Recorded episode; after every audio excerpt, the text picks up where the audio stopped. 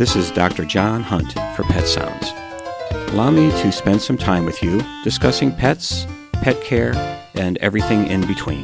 Today I want to talk about the dangers of algal blooms. This past summer, there's been a quick uptick of dangerous algal blooms occurring in our freshwater lakes and ponds, causing illness in our people and our pets. The algae causing the problems are cyanobacteria, or commonly called blue green algae.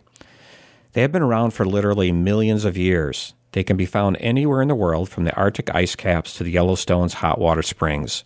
There are thousands of cyanobacteria species, but only about 200 produce harmful toxins. Unfortunately, the most common blue green algae types found in our lakes are of the harmful species. We can't completely condemn these little critters. The beneficial, harmless species are responsible for fertilizing soil, capturing nutrients, and releasing oxygen into the water. As a veterinarian, I will always defend animals no matter how small. Climate change and pollution runoff are the two driving forces behind the increase in algal blooms.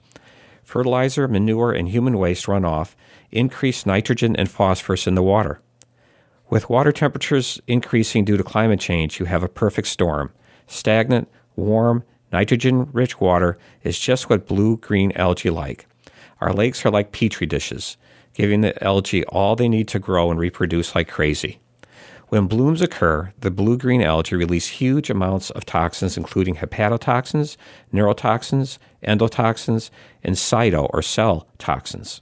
When people ingest the toxins, they can experience numbness, shaking, stomach pain, and fever.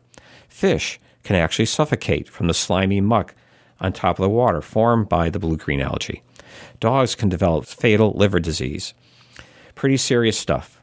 Algal blooms are not reportable to authorities, so it's hard to keep track and hard to take any action.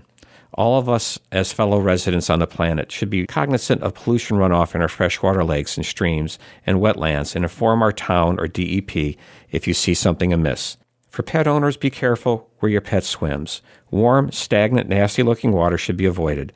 I also advise pet owners to rinse their pet with well or city water after swimming in a lake.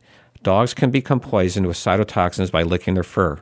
Rinsing after freshwater swimming also reduces contact allergies from pollen stuck to the fur that is resting on the water. This is Dr. John Hunt for Pet Sounds on WERU. Thank you for listening.